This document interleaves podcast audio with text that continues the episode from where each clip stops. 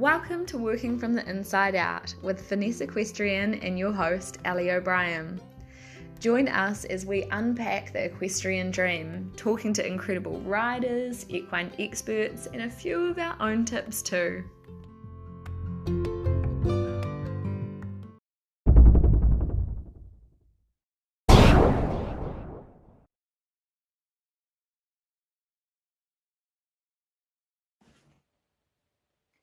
Hi everyone, welcome to Working From The Inside Out and our second episode of the Start Your Own Horse podcast series. And today we are going to be talking about building a partnership, connection, rapport, trust, all of that really good stuff that we want to have with our horses.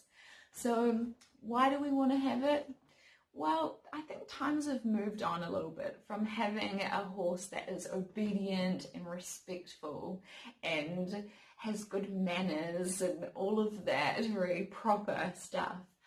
I think that we've moved into more of a conscious space of riding and being with our horses and developing a partnership or a relationship that is equal on both ends, and that we could see carry on through into the rest of our lives, whether that is with our husband or wives, with our children, with our friends. It's a mutual relationship. So let me grab my piece of paper. So where do we begin? I think that we begin with our inner work, which is kind of a scary thing to talk about because it requires us to be pretty vulnerable. But the thing I think is that we are asking our horses to be vulnerable in what we are asking of them. Even just the fact that we're wanting them to be okay with us climbing on their backs, going in horse floats, going out and about, going away from their friends, their herd, where they find their protection, and doing all of these incredible things for us because they are so trusting. And I think that we owe it to them to do the work on ourselves and to be vulnerable and open and ready to grow. So with that little passion piece out of the way, I think that this is, after we understand some of the theory behind working with horses, this piece is just so incredibly important. And yes, we can move on and we can develop skills and have our horses do all of these amazing things, but when we do not have that, I feel that, and I know that I have created these horses in the past as well, horses that are obedient, and maybe they have a bit of a glazed over look in their eye and to their whole demeanor, and they go out and they do the things for us, and they're generally pretty safe for the most part of it, but they lack that spark and the character that they had before they ever had a saddle or a human put on their backs. So this piece is so important to me, and going into this, I want you and also myself to remember that we are never going to be perfect either, and that it's okay to be messy and to have ugly moments and to go through that rough stuff, and that's okay. But I think the big thing is to be aware and conscious about growing ourselves. We've got a fly that wants to be in the podcast. I think the really big thing for me is to be bringing awareness to where I can grow as a person so that I can be better for my horse, be better for my partner, be better for my children, and be better for myself as well. So taking that through into our work with our horses, it's beginning to become aware and conscious of the things that we are doing, the thoughts that we have, the way we talk to ourselves, the way we talk to other people, the way we talk about our horse or to our horse, bringing awareness to what we're saying. and also to what we're doing. Bringing awareness to the behaviors that we see in our horse. Sometimes we do not have the ability to see our own behaviors just in the very beginning, but we can easily see behaviors in other people and in horses. And I know for myself that I can easily look at a horse or somebody else and say, oh yeah, I know exactly what they've got to change or where they can get better. So sometimes it's seeing those behaviors, maybe if we start off there in our horse and thinking, where has my horse learnt that from though? And then we can begin to bring awareness to ourselves and our own behaviours and patterns that we may be having that are projecting onto our horse to have them then display those behaviours. So awareness. Emotions. This piece is a really interesting one. When I first began working with horses, I knew that you had to learn to control your emotions. So I did that, and I began to kind of squash those feelings down. And if I was having a day, because I was doing it professionally, if I had a day where I was feeling sad or angry, to carry on with my work, I would squish it on down and carry on.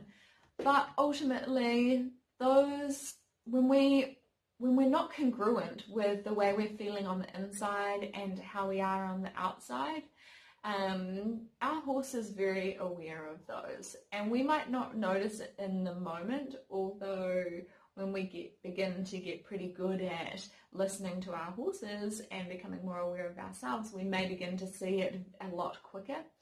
But oftentimes when we are not so aware, it might not be till a lot later on that then we begin to see these big behaviors come out in our horses, these big emotions, and that's because we have been squashing them down within ourselves and not being congruent with our emotions. So bringing awareness to our emotions. And now if I'm having a day that I'm sad, I've had a baby in the last year, and so there's been a lot of really emotional, sensitive days with lack of sleep and stuff. So I've been practicing letting myself feel those emotions and going through that place, letting myself sit in that and feel it and then move out the other side, kind of giving myself a hug and letting myself know that it's okay to have emotions. And when I do this and I create a space so that I can feel it, then I can pick up and carry on, and I don't project that onto my horse anymore. So emotions, that's a really cool place to and thing to talk about. Being mindful. So as we're working, we talked a little bit about it before, but being mindful of the things we are doing, our body language, our breathing, where our mind is. So I really love to do mindfulness meditations, and often at the beginning of my session, I will start with a little mindfulness meditation.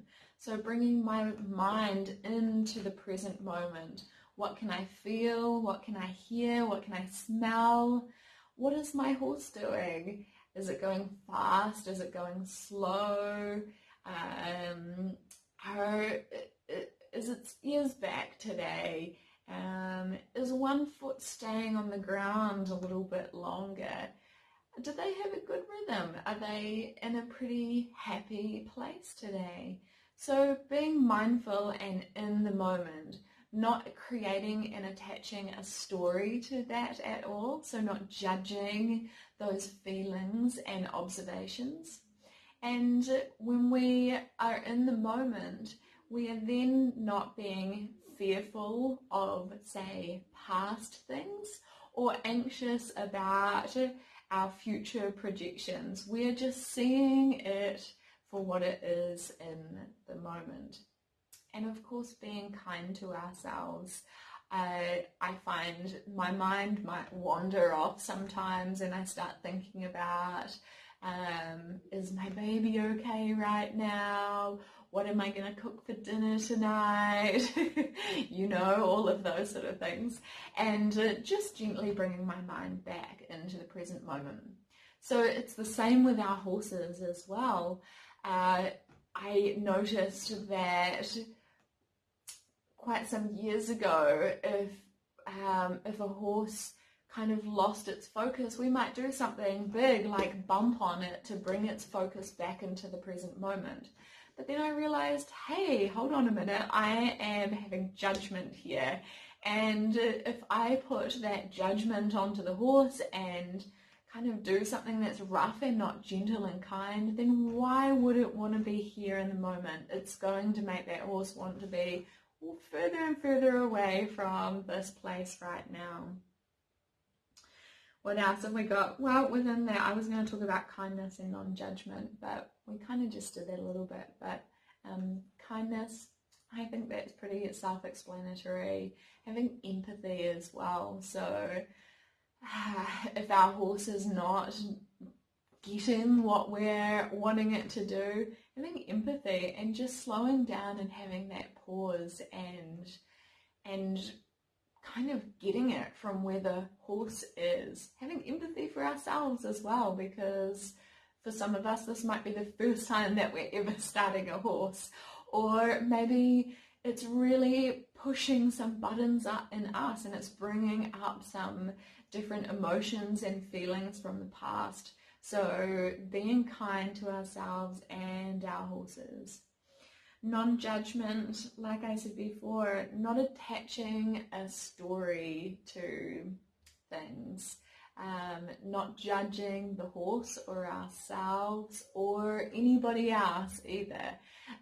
Coming from that place of non-judgment makes life so much easier for ourselves and our horses, and it just really puts us in a good headspace. So bringing awareness to when we do have judgment on ourselves or our horse, and just bringing awareness to it, being kind, and then maybe reframing that and letting it go. So breathing, I know that I am terrible at not breathing when I go jumping.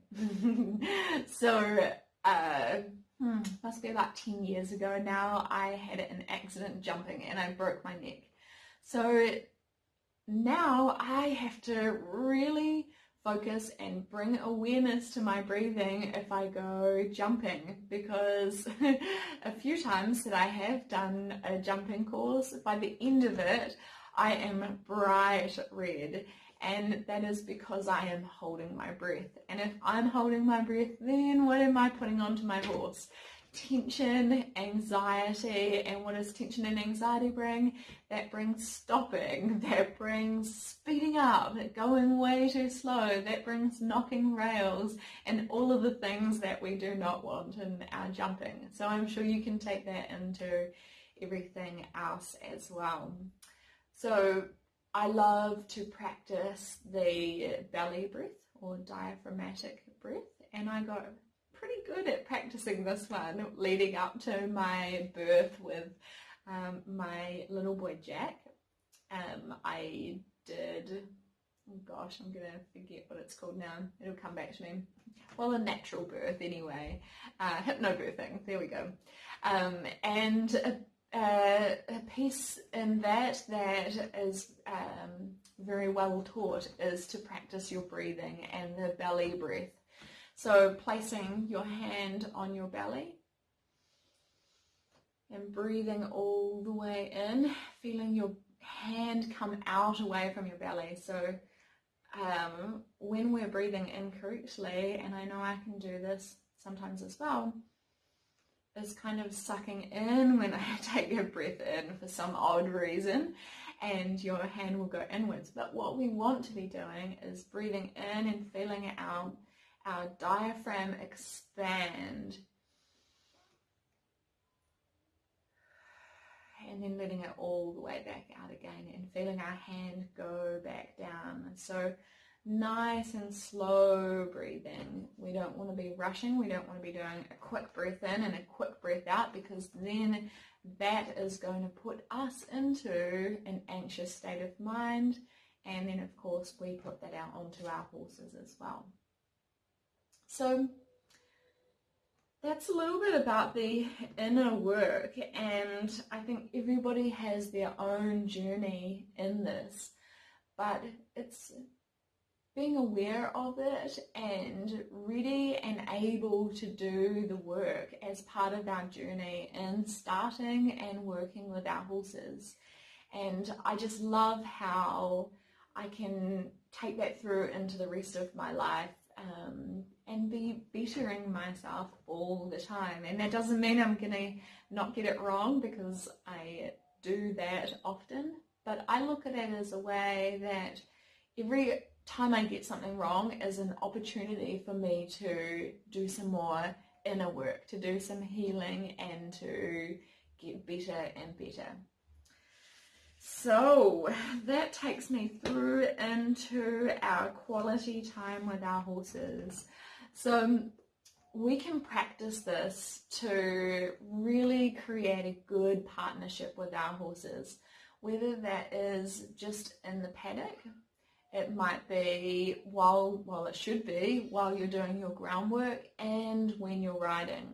So quality time, it's practicing all of the things that we've just talked about before, that inner work, and giving them some space. So maybe you're doing some groundwork and you get 1% better, so you come to a stop, spend some quality time together, take all the pressure off them and just be in the moment. Let them release, let them process, let them do whatever they have to do in that moment, and taking that opportunity for ourselves as well to get present, to bring awareness back to our breathing again, and making sure that we're being conscious and mindful in this moment and what we are doing. The same goes when we're riding them as well, making sure that we don't just become a source of pressure, because that is really easy to do, to become a source of pressure. And then we begin to see it in things like the horse not wanting to be caught.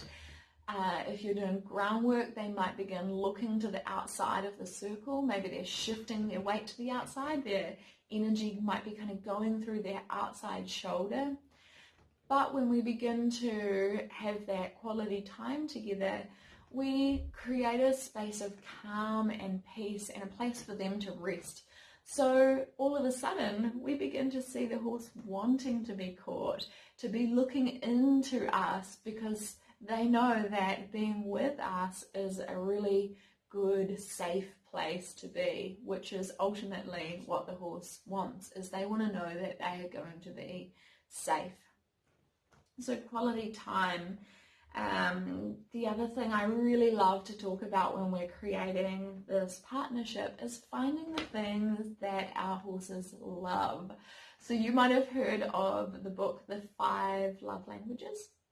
I really recommend reading that book, although it's not for horses. I think that we can take some of that knowledge and apply it to what we do with our horses. So the same goes for our horses. Find what they love and begin to build our relationship from there. So you might find that your horse is bored out of its brains doing circles in the arena, but it loves to go for a walk up the road. So you can take all of the things that you're wanting to build, and like the skills side of it, and you can practice those things going for a walk up the road. Or your horse might be terrified to start with at the thought of going for a walk up the road or out through a paddock or even to the arena. Maybe that horse feels really safe in its own paddock, so begin there. Or maybe your horse is a big time foodie. I think if I was a horse, that would be the place that I would start. So perhaps looking into clicker training and introducing treat training as a part of your work to help you build your relationship. Your horse might like scratches, maybe it likes having, maybe it's got quite a big personal space bubble. So making sure that you get well out of that horse's space. So really learning what your horse loves and meeting them there in that moment. And that's not to say that that is going to be the thing for the rest of that horse's life. It might always be their main love language. But as time goes on and you begin to build a relationship and trust, then you'll be able to take that horse that was once terrified at the thought of going out of its paddock for a walk up the road or out to a show or way, way away from its friends. And because you've spent that time making deposits into your love jar, I just made that up on the spot, that you'll be able to do those things with no trouble at all. So yeah, that's our quality time, our love language. And then the mind and body work. This is a really beautiful place to really get to know our horses, to help them do some healing as well and let go of tension. Maybe it's tension that they've picked up just in a fleeting moment, and we can be aware of that and help them to release it. Or maybe it's something that is really deep set. Maybe you're restarting a horse and it has a history of rearing up. So to overcome things like that, it can be peeling away lots of layers to get to the root cause. So one little story, I guess, is my daughter's pony who we're working with at the moment and almost doing a little bit of a restart with her. She carries a lot of, I guess what we would call it, anger. So she pins her ears and she tries to, she's bitten a couple of times. She doesn't like a human to be on the ground before you catch her. Touching her around her shoulders, she can get quite angry. So we know that this comes from some things in her past, and instead of just treating it, one might be to ignore it, another one might be to have dominance over it and to push her through it, like, come on, get over it type of thing. But if we're bringing to this the inner work that we've done with ourselves, it would be to create connection and to bring awareness and to almost have her feel heard in that moment. So with the mind and body work, how we do it is it's all about movement, because horses are beings that like to move. When they are out in the wild, if something scared them, they're going to move. So we have in the survival brain is our freeze, flight, and fight. So oftentimes the first thing they're going to do is they're going to take flight. Then they might stop and look at it. What I have found with working with horses is freeze and fight are things that happen if they have their ability to take flight taken away. So in the mind and body work, we've noticed that when we add in this element of movement, they are able to release a lot of the tension a lot quicker. So to put it simply, and I guess in a podcast or video with me just sitting in front of a camera, without being able to show you, we just bring awareness to different places on the horse's body. So that might be placing our hands on it, it might be kind of hovering our hands away from that area, and really looking to see, what is my horse telling me in this moment? How do they feel about me being here? Do they feel totally okay? And if that is the case, we might see things like a nice rhythm, the eye is relaxed, the breathing is really lovely and regular, their heartbeat is rhythmical, it's not going really, really fast. We've all been on a horse when we can feel their heart pounding underneath us, or at least I have been anyway. So looking for those things, that is how we know that, yes, you feel pretty good about me being here, or you feel good about this place in your body. Then maybe, so with my daughter's pony, when we got to her shoulders, her ears came back, her nose wrinkled up, her eye kind of went quite distant, and she wanted to freeze. So we asked her to keep on moving and bring awareness to that place, trying not to take her emotions on to ourselves. Our job is to just hold that space for her to be able to move through it and to release whatever it is. And so to get a better idea of what I'm talking about, it would probably be a good idea to check out some of the videos that we've put up on YouTube, or in our members group on Facebook and on our website. We've got more in-depth videos and lots of different videos with different horses. You can see what differences you might see in different horses. So yeah, staying with them until they release that. And so it is really beautiful to see and watch the horses as they kind of just melt underneath you. And because of this process, we're creating again partnership and trust and a connection. What else did I want to talk about? I think that's about it, probably, otherwise I could be here all day. But now I think I will jump into answering a few questions. Okie dokie. So first question up, what to do if you're having a bad day, how to switch a negative into a positive. So that's a really good question.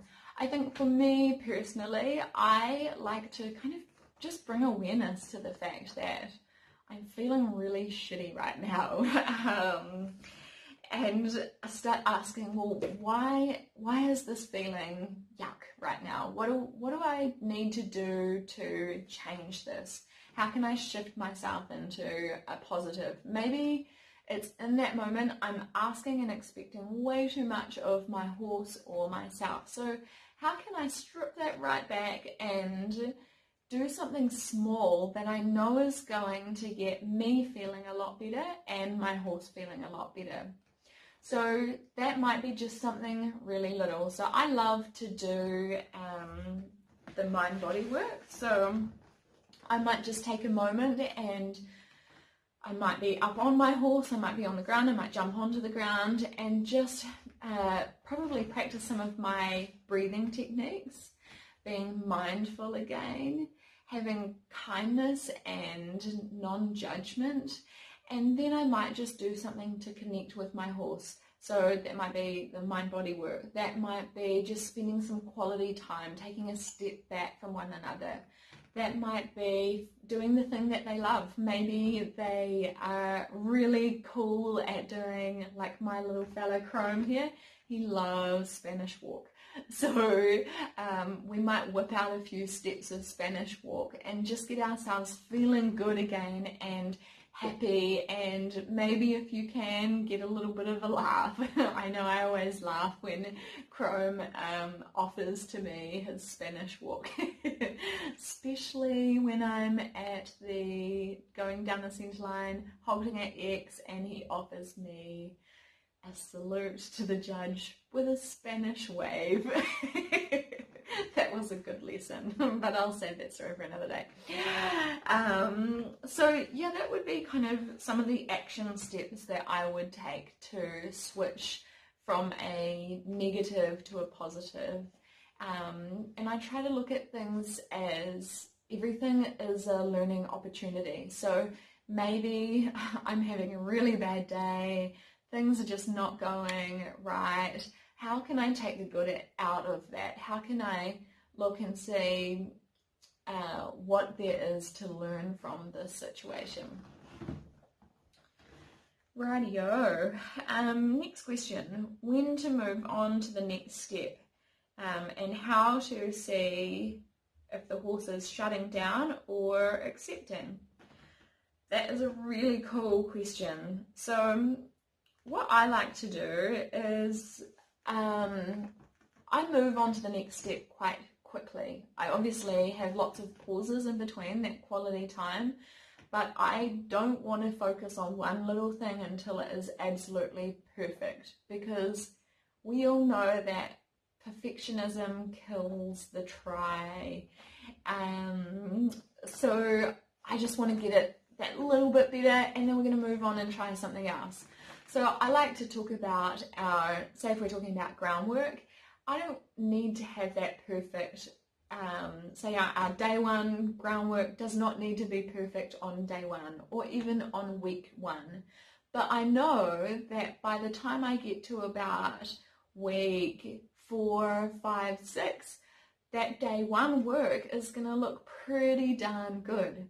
So give up having to have it perfect before you move on to the next step. 1% better, and then we can change, because it doesn't do any of us any good. Our horses get bored, they feel drilled on, and oftentimes they've already got it right and we're working on it again and again and again because we feel like we need to get it better, and it's just not good for anyone. So how can we see if our horse has got it or they're shutting down? This is where I really love movement. Movement is such a good telltale sign of whether our horse is accepting of something or shutting down, because let's face it, when they're moving, it is a lot trickier to miss the shutdown. If we've got a horse standing still, and say we're trying to do desensitizing, quote unquote,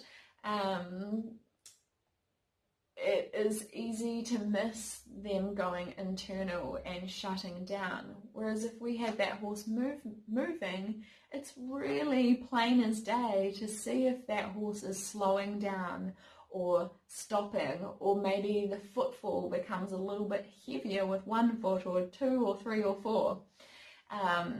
So whenever you have doubts about whether your horse is truly accepting of something, try and add some movement into it. And what do you get? Do you have relaxation and rhythm? And I think that even in that, the relaxation and rhythm, there's a reason why relaxation and rhythm is at the very foundations of our dressage training scale. They weren't silly when they added that in there.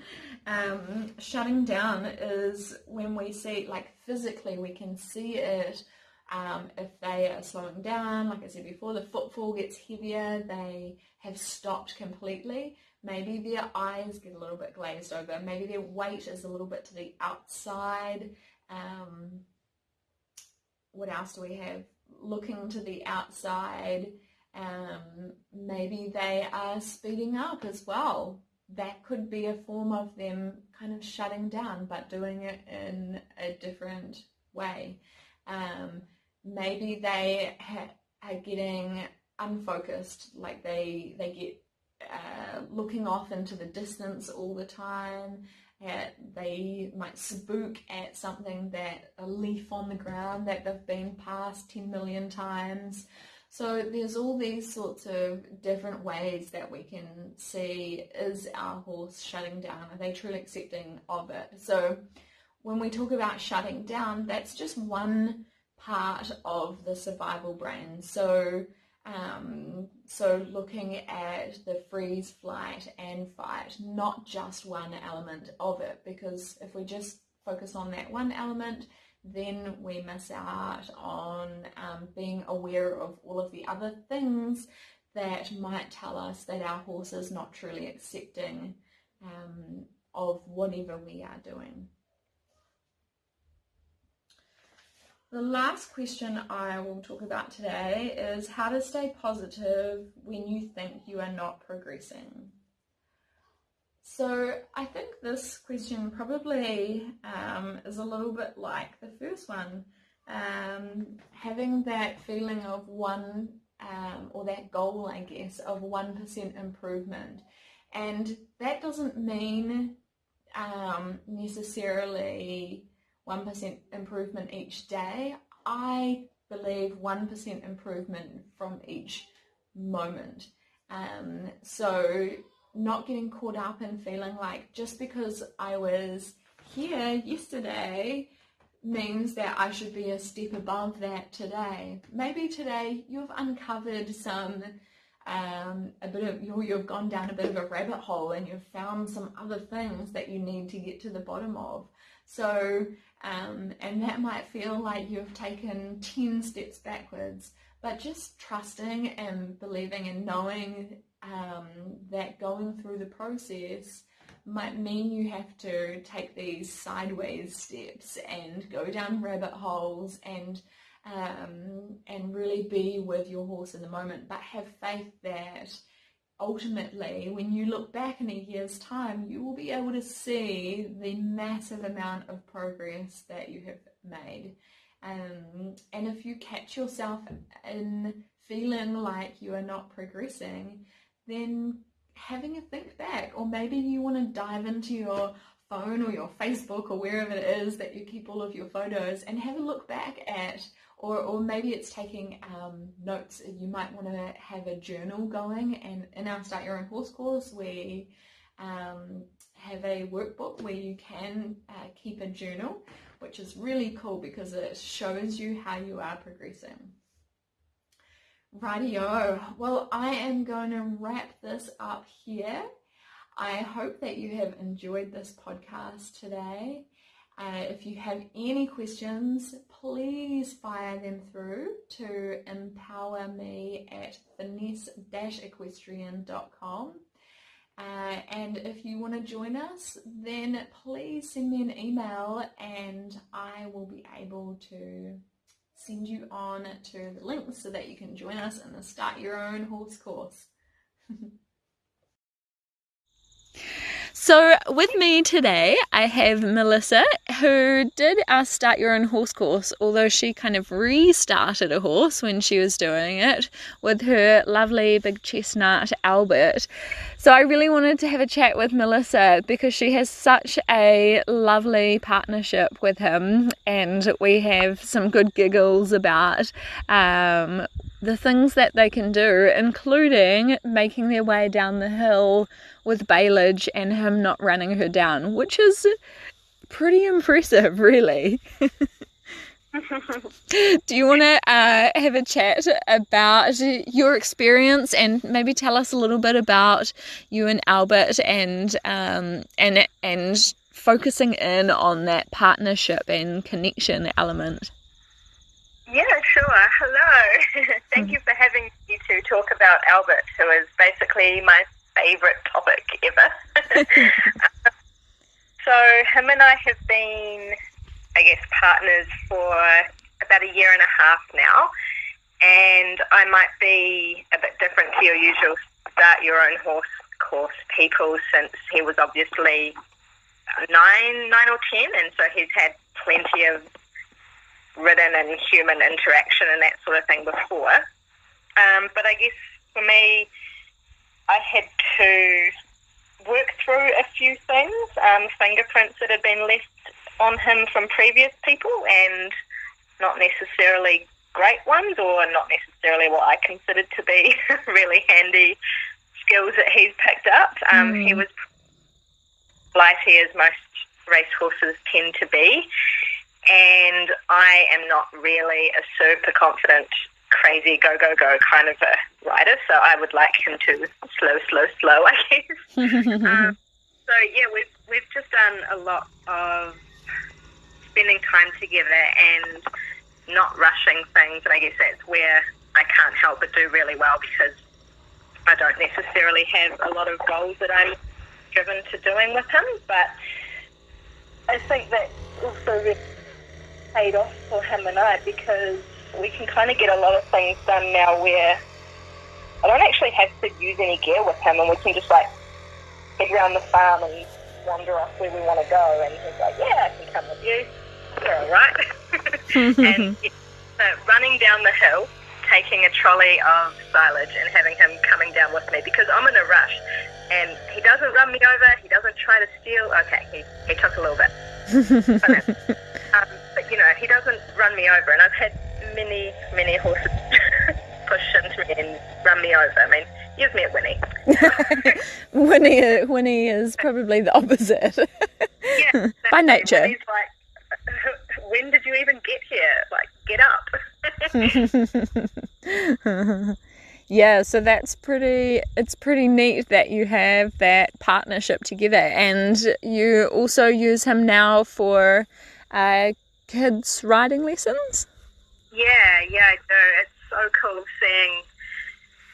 I guess just being able to share him with people, because he wasn't a very confident guy when I met him. He was like pretty worried about everything. He really didn't like coming away from the herd either. Like, he was like, no, I'm safe in my paddock and my bubble here, and you kind of go and do your own thing, and then maybe I'll feel better. So now he's like, hey, where are we going? Who are we meeting today? Yeah, I can do that. And it's really cool. And so many of the kids just love him. Like, he's their favourite. They think he's so amazing. And it's, like, it's really cool because he's just kind of listening, and they're being nice and cheerful and gentle with him. And he's like, that's nice, like that. I want to, you know, keep hanging with you guys. Yeah, lovely. And how long did it take you to see some changes from the flighty horse that he was to being a horse that you could trust to do children's riding lessons with?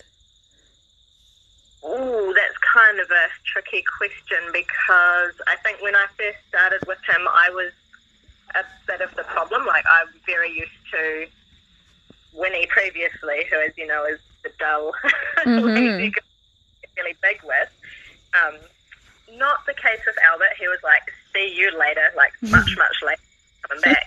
So when I sort of learned a bit more about how to listen to his fears escalating before they got to that flight, it really, from there it kind of just shortened the time down. Like, I think if I kept going, it would have just taken forever. He'd probably still be running away from me, but now I do a lot less and back off a lot more.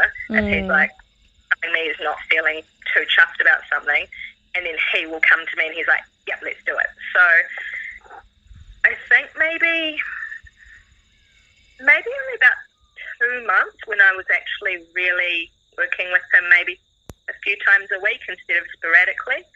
Yeah.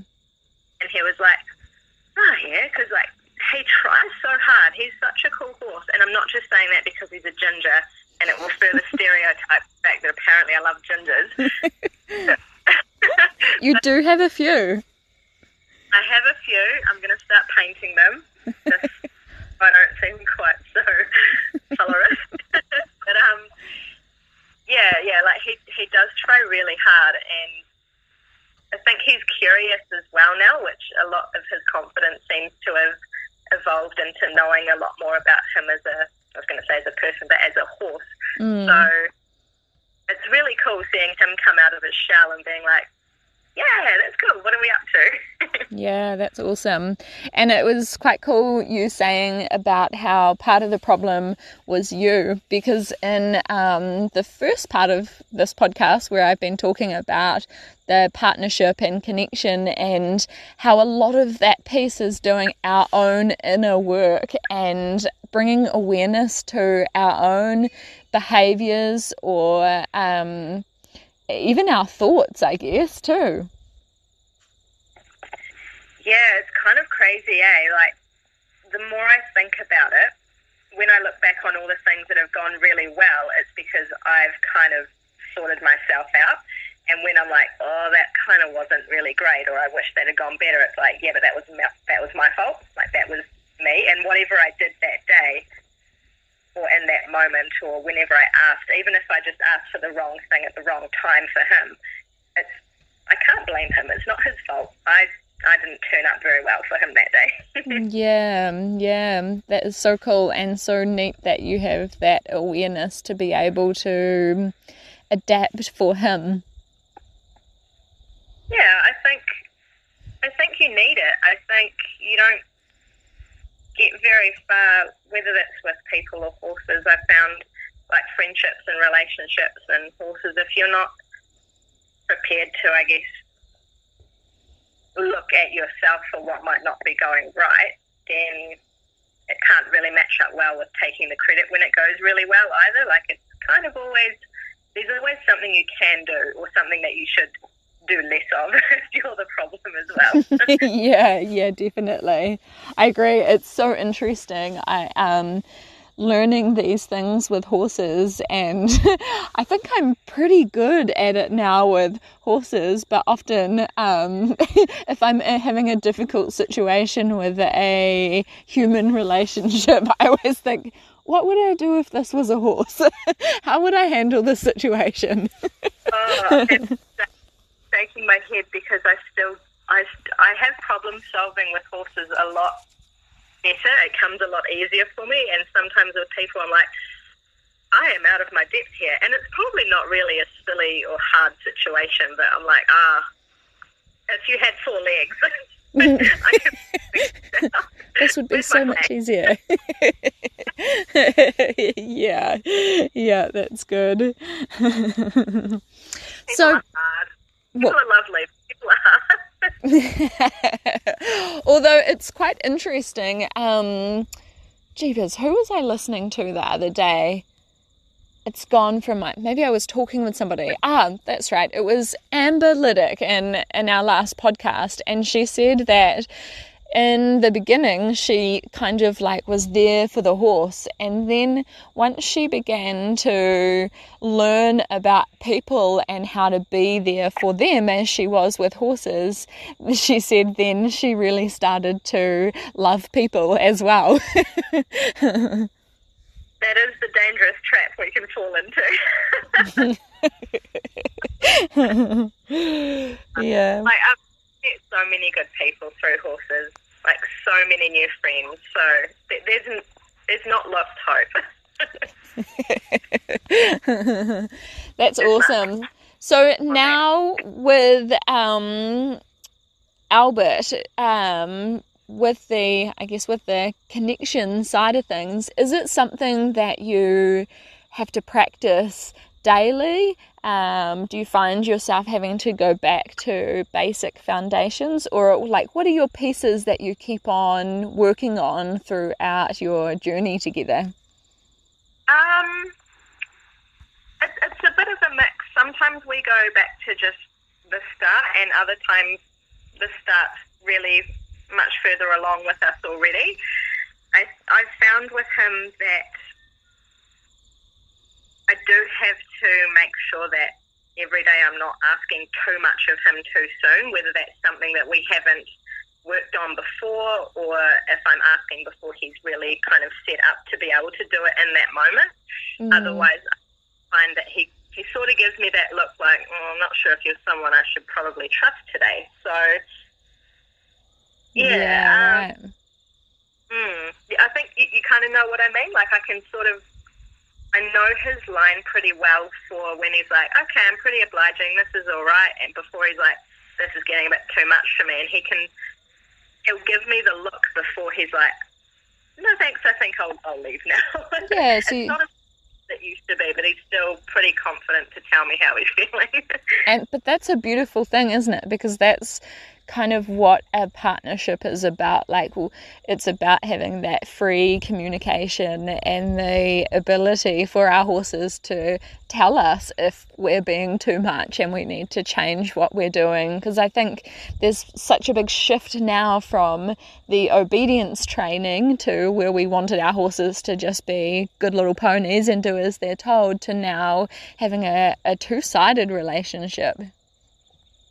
Definitely, and this is something I sort of struggled with a bit as I was growing up, because I think I've always been quite sensitive to loving the animal before necessarily what I might want to do or what the goal might be. And I really struggled around people who didn't necessarily align so much at the end of the spectrum as I was, and I found it quite hard sometimes being like, but why do we need to kind of make them do something when I'm getting the impression from them that they're really not happy about it. And I've tried to keep that in mind just as I go with all my horses, that how they feel matters. Yeah. And I think they to be able to have a place where they can say, I'm not cool with this, or, yeah, this is awesome. Like, I want to know, because then I can do something if they're not happy, or I can note that as something they really enjoy doing and we can do more of. Yeah, that's cool. Good on you. That is so lovely. So, because the podcast is called Working From The Inside Out, I love to ask people, what does that mean to you? And maybe with partnership and connection in mind, because that's what today's podcast is all about. Okay.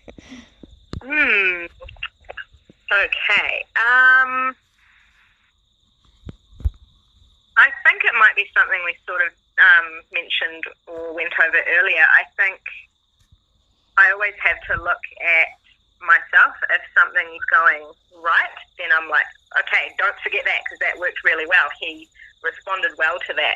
If something's not going right, I really need to look at myself before I start thinking that he's doing something wrong, or he's being naughty, or he just doesn't want to, kind of thing. Mm. And it's actually surprising and really cool at how much that has as an influence over his decisions as well. I've noticed that if I kind of acknowledge to him, like, yeah, that was my fault, that didn't go well, he's like, that's cool, let's try again. Like, he'll initiate more the more I'm with him. That is so cool. I love that. Yeah, I like it too. I'm like, thank goodness, the millionth second chance he's given. Yeah, well, it's kind of like you don't have to be perfect, and there's room to, like, as long as you're willing to acknowledge where you're at, and if you get it wrong, then they are always happy to give you another shot. Oh, definitely. I mean, no one's perfect, and it's hard to say, but no horse is perfect either. We all need to be able to take a moment and retry, or quit on that note and try tomorrow, sort of thing. Like, no one's perfect. Yeah. Awesome. Well, thank you so much for jumping on with me, and it's really cool to have been able to be a part of your journey, and seeing like what a big change that you both made together. Thank you. I've loved it. It's pretty much been the highlight of my life. And I can talk about him all day long to anyone who has ears, so that's pretty cool, because I was a bit worried when I first sort of met him. I was like, oh, this is a big horse and he's pretty reactive, and I'm not really like a gutsy rider kind of thing, so it's pretty cool.